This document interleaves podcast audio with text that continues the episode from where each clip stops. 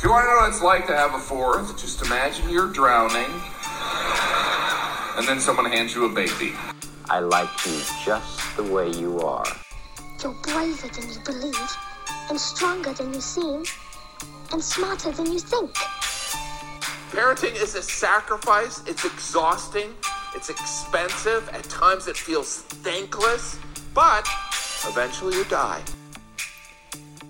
Welcome to the Kid Doc Good Job Being the Mom podcast, the podcast dedicated to helping mothers and fathers through supporting, enabling, and empowering them in their amazing role as parents. In today's podcast, we continue our coverage of mental health diagnoses with a discussion of depression. I think So, this kind of yeah kind of figures out our What? trifecta of yeah, ADHD and and anxiety and depression. So it's kind of our trifecta. yeah, yeah. So, Dad, what is depression? So kind of like we talked about with anxiety, this is sadness that rises to the level of depression as these thoughts and feelings and experiences become incapacitating or debilitating. And really the the diagnosis of depression has been constant over time with sad mood, loss of interest or motivation in doing things, feelings of guilt or worthlessness, and problems making decisions. There are some things like um, like a decrease or increase of more than 5% of body weight would be some things you can see sometimes in your kids. Definitely suicidal thoughts, and then sleep issues with trouble falling asleep or staying asleep, with the, of course, onset of subsequent fatigue. Does depression also exist on a spectrum like anxiety? Definitely, the, the more severe the symptoms, of course, people are coming in earlier if the problems are worse.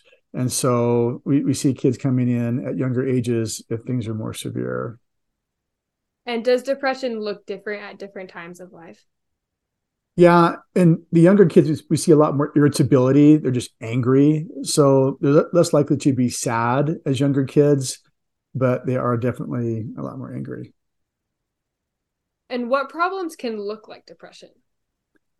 So anytime you have some kind of grief or bereavement from loss, I think that can look like depression for some period of time.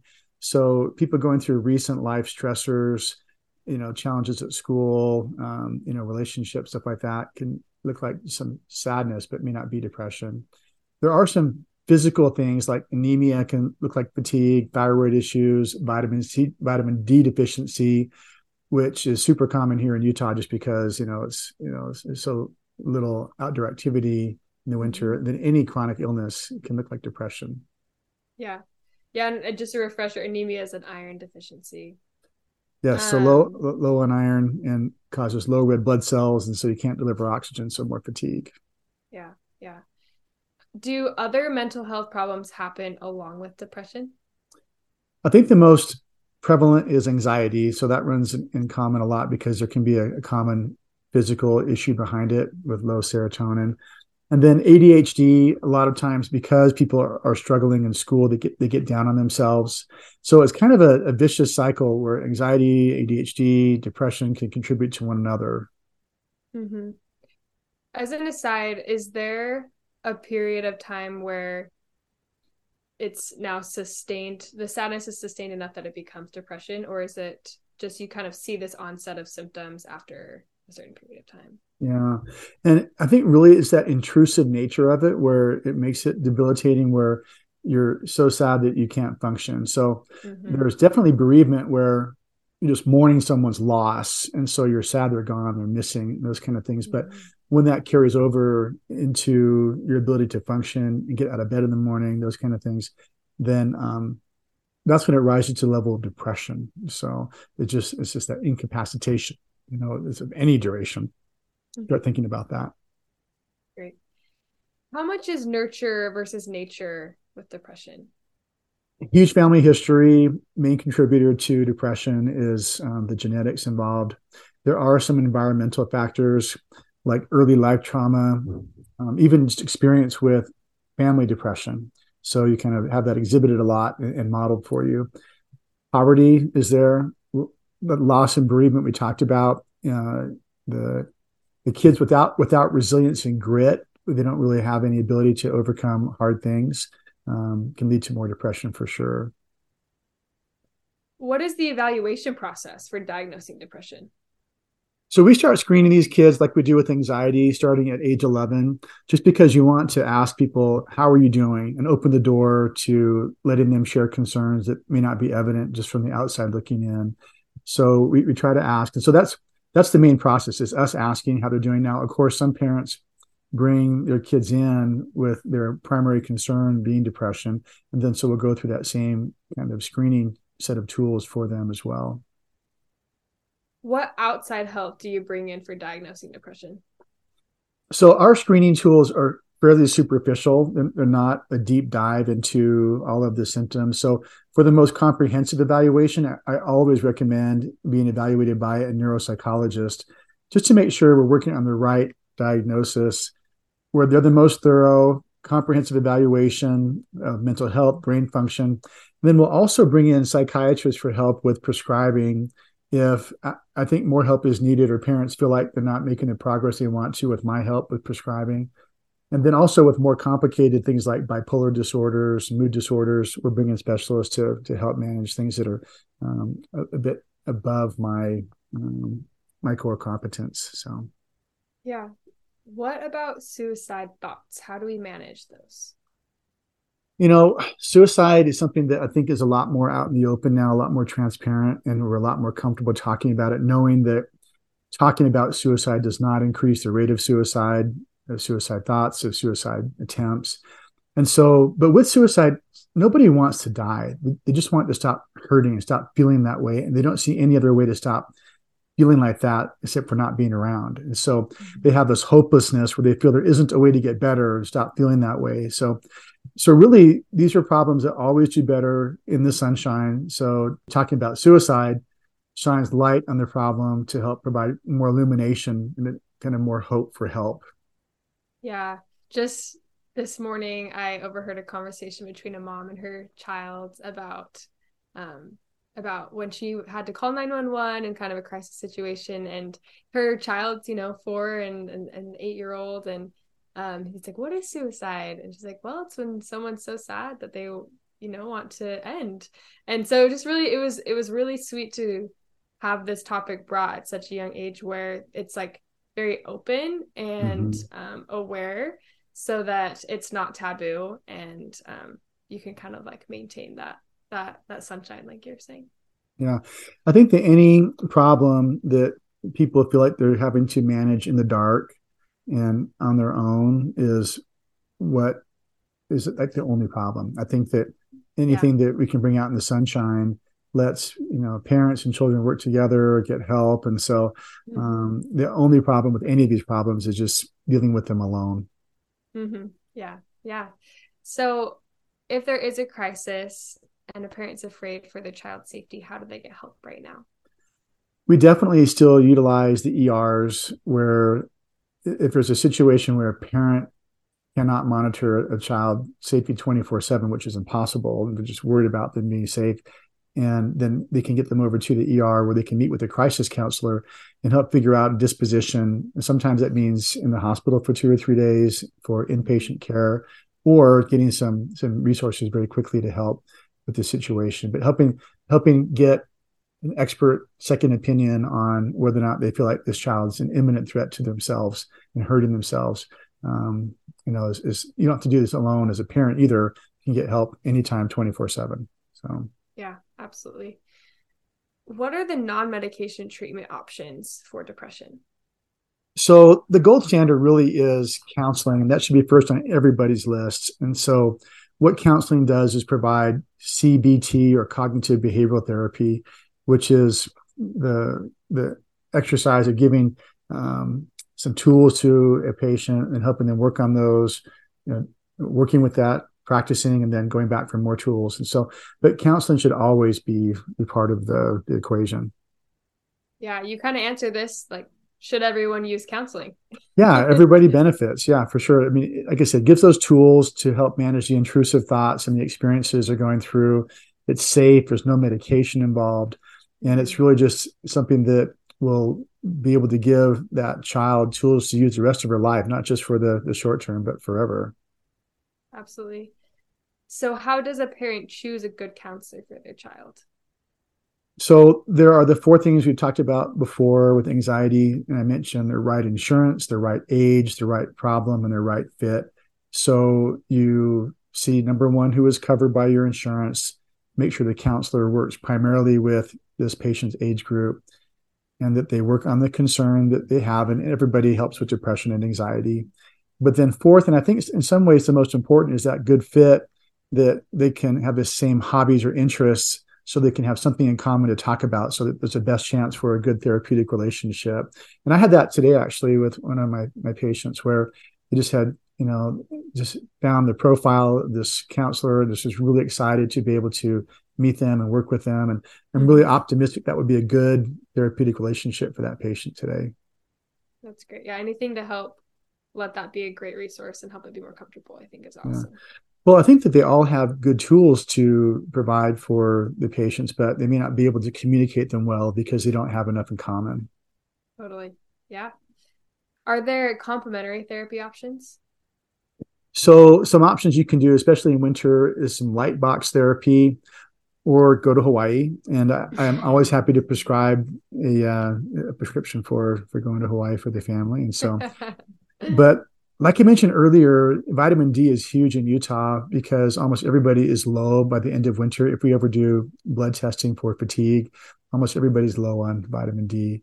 And so, and, and one thing I'll say is I don't, you know, I'm not the expert in every type of complementary therapy and other resources. So I'm always happy to discuss anything some somebody's considering. I don't want them to feel like they'll be judged for using some alternative methods and things that are kind of out there I'm really happy to discuss them and learn about them, you know, see how they fit other therapies. But I don't want parents to be afraid. I think that what the data shows is that almost all of our, our patients, parents are using some kind of, of other therapies and they may, might be afraid to talk about them with us, you know, so they might be judged. But I just want them to know that we can talk about anything that they might be trying and considering.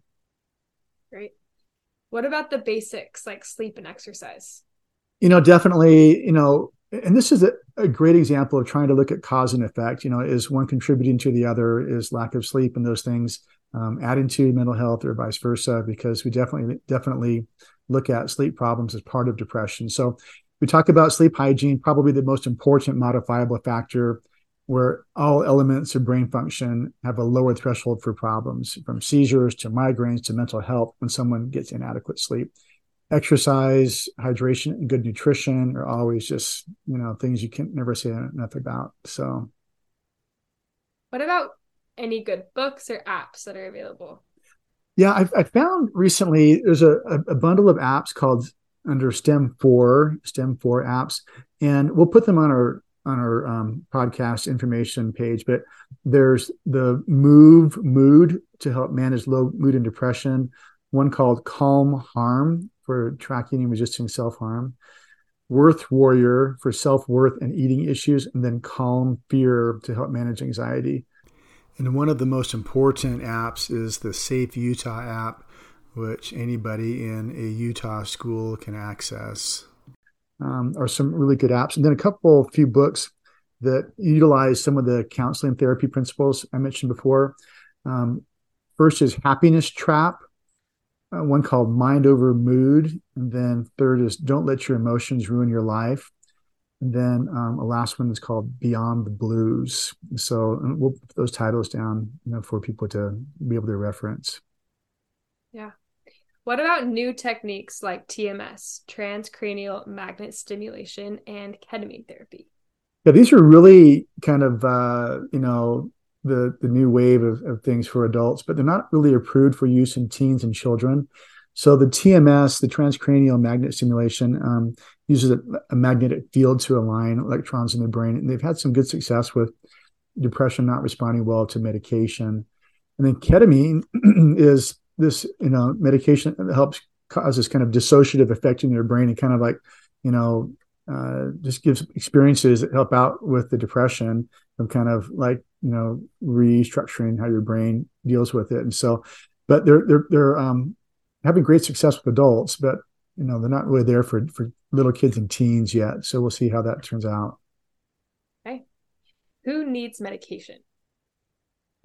So medication um, is what I think for those that are at least in the moderate to severe range when we screen them for depression, and any whose function is severely impacted by their depression. So it's really um, kind of you know, impacting your life in, in a bad way. So, um, and, just as a reminder, I, I almost always want to have you know counseling and medication together. It's better than just the medication by itself. And um, and we'll probably talk about a little bit more later, but the, the thing for me is that I'm really fine with either approach. That if somebody wants to have medication as a last resort, totally fine. That's appropriate. If they view medication as an early early therapy, it's it's helpful in their family. Then we can work on it early. So it's the parents help drive that conversation and what, what the timing is. What are the medication options for treating depression? I think everybody's kind of heard about the SSRIs. They know about Zoloft and Prozac and Lexapro.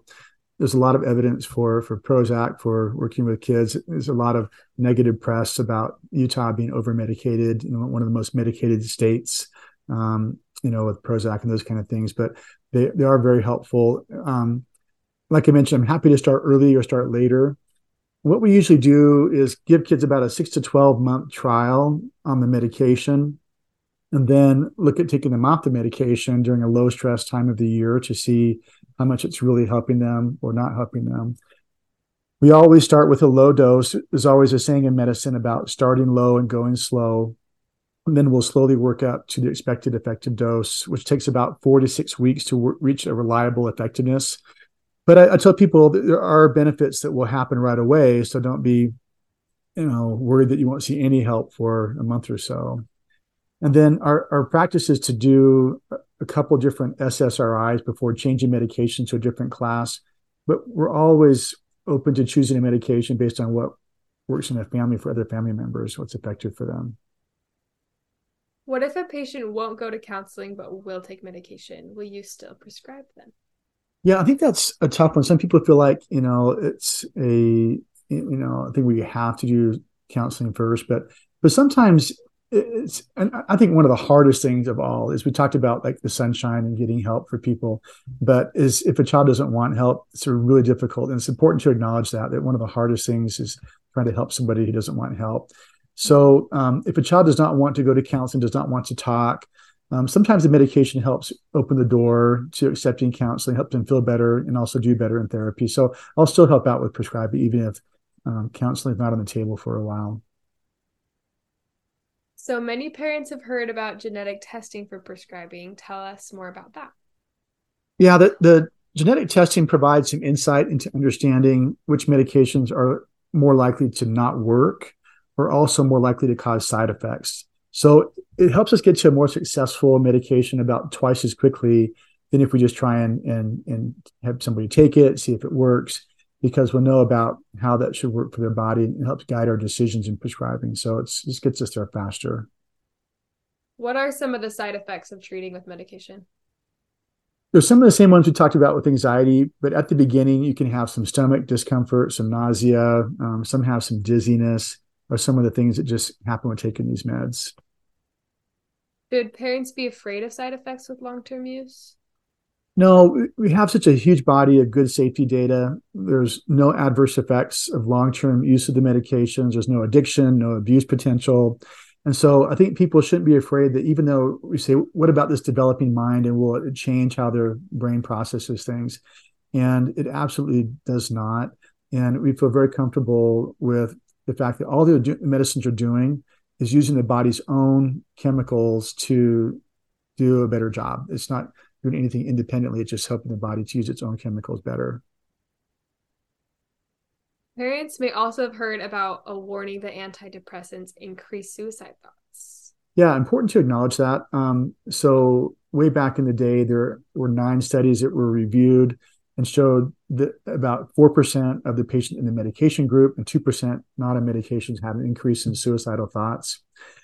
What was interesting, though, is that the suicide ideation and suicide attempts increased after this warning came out, as I think less people were given antidepressants because they weren't prescribed out of the concern that they would cause more problems. So, so the take-home message is that not treating depression increases our suicide rate. So we, we want to recognize that that there's always some some parts of studies that have statistics and you know and say you know this control group versus the study group had you know different experiences but we know without a doubt that we need to treat depression to help decrease the risk of suicide what are the consequences of not treating I think it's what you would assume. You know, it changes the trajectory in life for these people. That you know, the trajectory is not as good when you're leaving depression untreated. Um, I think it's always a bad alternative to not treat depression, even with counseling or medication. And and one thing that's uh, kind of you know a, a challenge is that a lot of these kids will will self end up self medicating. They'll find alcohol, THC, marijuana. Um, just in their experiences in life, sometimes they figure, hey, this is really helping my depression. I'm not as worried about things. And so I'd rather have them treat it appropriately than treat it illicitly for sure. What should parents expect for follow up once treatment is started? Once we work together on choosing a medication, we'll go for about a month. Then I'll go ahead and repeat the the screening questionnaires for depression and anxiety. Um, we'll talk about counseling to see how that's going to make sure that it's going well. If there's any challenges getting a counselor, I'm happy to help, make phone calls and reach out. We'll work on the that pharmacogenetic testing you mentioned earlier. But at the end of the day, if the medication is working well, then we'll continue and possibly increase the dose. And then if it's not working well or the side effects are problematic, then we'll change the class of medication. Um, I'll always have a safety contract discussion to talk with the parents and the child to make sure that they have a contract that they'll talk to one another about thoughts of self-harm that that if especially if a patient has a plan for how to suicide that's when they have to commit to talking to their parents and, and kind of giving that sunshine back on the problem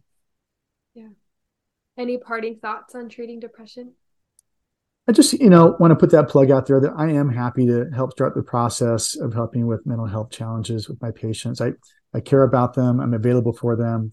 Um, at the same time, looking to recommend some resources at a higher level for treatment, both for evaluation, um, prescribing. Um, I don't have any guile or any type of pride in this of saying that, you know, I want to be the one that makes sure you get better. Um, that my goal is they get better and whatever help we need, whether it's from me or somebody else, I'm happy to bring in those tools. And I really want to focus on the empowerment for the child that they understand the why of taking the medication so that they understand no one's perfect to take the medication to be their best self their best selves and um, helping them understand that metaphor i talk about almost every time of the fact that wearing these kind of blue glasses you, you see everything blue and sad we want to change those glasses out to, to ones that have clear lenses. And so that they'll end up taking the medication for themselves and not for others. And just kind of a last thing is that you know a lot of us as parents um, may, especially if like, we're the parent that doesn't maybe have mental health in our side of the family but it's in maybe a spouse's side of the family with the genetics they don't know what that depression and anxiety feels like. And it's very helpful to understand all the factors that come into play the physical physiologic psychologic spiritual to um, to work on all those elements um, to help their, the child to get better Great. Well, that is our conclusion. So thanks, Dad. We'll be back in a little bit. thanks. Great job, Em. Thank you for joining us. We look forward to getting together again next time. Kid Doc is available wherever you find your other favorite podcast. If you enjoyed what we shared with you today, be sure to like us and subscribe to help other listeners like you find us. On our website, we will add supporting materials and other helpful items from this and other podcasts.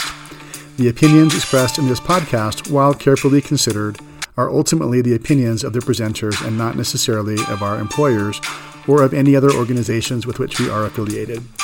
And remember, the content of this podcast shouldn't be seen as a substitute for seeking actual personal medical care. If this is an emergency, hang up and dial 911 Otherwise, schedule a visit with a caring doctor to help with your concerns.